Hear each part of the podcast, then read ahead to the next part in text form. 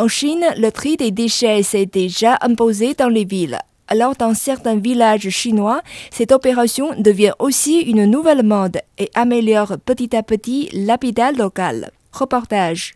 Environnementaliste, Chen Liwen s'est lancée dans la protection de l'environnement après avoir passé son diplôme universitaire. Elle a effectué des inspections d'études dans un grand nombre de villes chinoises. Cette expérience lui a permis de constater de ses propres yeux les nuisances de l'incinération et des décharges sauvages de déchets sur la santé et l'environnement. En 2017, Chen Liwen a fondé une organisation à but non lucratif, baptisée Village à zéro déchet. Avec son équipe, elle a commencé à populariser le tri des déchets dans les régions rurales chinoises, notamment dans cinq provinces, dont le Hebei, le Jiangxi et le Zhejiang. En collaborant avec les administrations locales, ils réfléchissent sur les moyens d'inciter les villageois à trier leurs déchets. Chen Liwen. Au début de ma carrière, j'ai vu de nombreuses pollutions suscitées par les déchets mélangés. Assister à l'incinération et à la décharge sauvage des déchets était pétrifiant. Ce type de traitement mélangé des déchets porte une menace gravissime sur la santé humaine, ce qui est en fait la force motrice fondamentale qui me conduit à me consacrer dans cette cause. Dans les villages chinois, les déchets mélangés sont généralement jetés dans la poubelle publique, collectés par un agent de propreté et ensuite transportés dans un dépotoir pour être incinérés ou jetés à la décharge. Alors, dans le modèle que Chen Liwen et son équipe mettent au les villageois agissent comme source et répartissent les déchets entre secs et humides, tandis que les entreprises de collecte de déchets ramassent les déchets non pourrissables et les transfèrent vers une décharge ou une usine d'incinération en ville. Les déchets qui pourrissent sont compostés sur place et transformés en compost qui alimente les potagers des villageois. Les déchets humides sont par nature différents des autres déchets. Les déchets humides, qu'on appelle souvent les déchets de cuisine, sont ceux en provenance de la terre, tandis que d'autres déchets proviennent des produits industriels.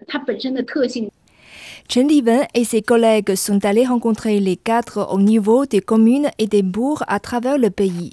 Ils présentent au gouvernement le matériel nécessaire pour mettre en place pour le tri des déchets. Par exemple, la carte indicative de tri des déchets, les véhicules nécessaires au tri et à la collecte des déchets ainsi que les emplacements et installations nécessaires au tri des déchets de cuisine. Dans nos pratiques, nous avons découvert que persuader les paysans à faire le tri n'est pas la partie la plus difficile. Ce qui est le plus difficile, c'est de faire comprendre aux autorités locales la nécessité de lancer une campagne en l'absence de politique administrative obligatoire en matière de tri des déchets.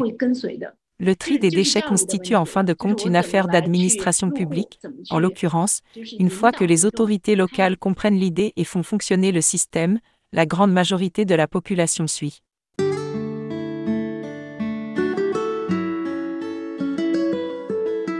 Entre 2018 et 2022, Chen Liwen et son équipe ont mené des expériences dans la commune de Dongyang, au nord de la province du Jiangxi, dans le sud-est de la Chine. Et c'est là que les essais de Chen Liwen ont remporté un énorme succès. La commune de Dongyang ne dispose pas d'une base industrielle en raison de sa situation géographique assez reculée. Mais l'autre facette de ce retard est la beauté naturelle dont jouit la commune. Située dans une zone de montagne, la commune de Dongyang est entourée de forêts et de collines sans fin et traversée par deux rivières. Après de mûres réflexions, les autorités locales ont estimé que la voie à suivre pour Dongyang n'était pas de développer l'industrie ou de construire une bolle industrielle, ce qui était populaire à l'époque, mais de s'engager dans l'agriculture et le tourisme. Les idées de Chen Liwen coïncident donc avec celles des autorités locales. La formation du tri des déchets auprès du personnel administratif s'est déroulée tout d'abord dans la commune de Dongyang.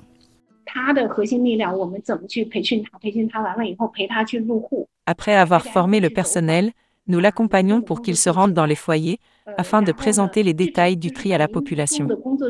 Au stade initial du tri des déchets, nous sommes tenus de dire que le comité du village doit faire du porte-à-porte pour rendre visite au foyer, au moins tous les jours pendant une semaine.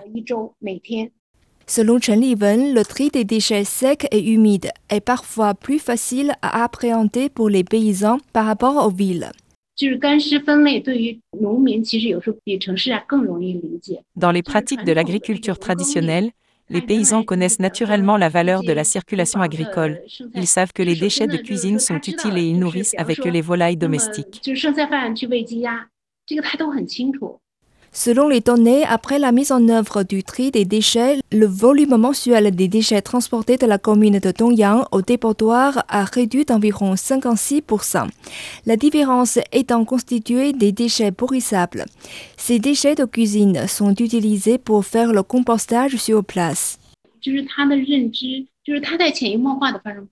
Au fil du temps, la population s'est également lentement adaptée au tri des déchets. Certaines personnes se sont adaptées en installant deux poubelles pour séparer les déchets secs et humides dans les principaux lieux de production de déchets, tels que les cuisines et les salles de séjour. Actuellement, l'organisation Village à zéro déchet étend la popularisation du tri des déchets au port de Fengqiao, relevant de la ville de Zhuji dans la province du Zhejiang à l'est de Chine. Chen Liwen et ses collègues ont lancé une nouvelle initiative pour mettre en œuvre le tri des déchets secs et humides dans les cuisines. La cuisine est à l'origine des déchets alimentaires. Notre programme a pour but de maintenir les habitudes de tri en amont et de favoriser le tri sec et humide au point de production. En mars 2023, une nouvelle visite de retour dans trois villages du Pour a révélé que 80% des villageois utilisaient encore deux poubelles pour trier les déchets secs et humides dans leur cuisine, ce qui prouve l'approche du tri dans les cuisines joue un rôle important pour assurer la durabilité du tri des déchets chez les agriculteurs. Chen Liwen réfléchit également sur d'autres moyens pour la durabilité du tri des déchets dans les régions rurales chinoises. Elle s'efforce de généraliser la mise en application d'un système d'évaluation du personnel administratif en matière de tri des déchets au porte-fonction. Les critères varient du dépôt de la poubelle à la réduction du volume des déchets en passant par la précision du tri des déchets. Ce n'est pas possible de demander à la population de trier les déchets volontairement. Cela ne vient pas de l'autodiscipline, mais de l'administration.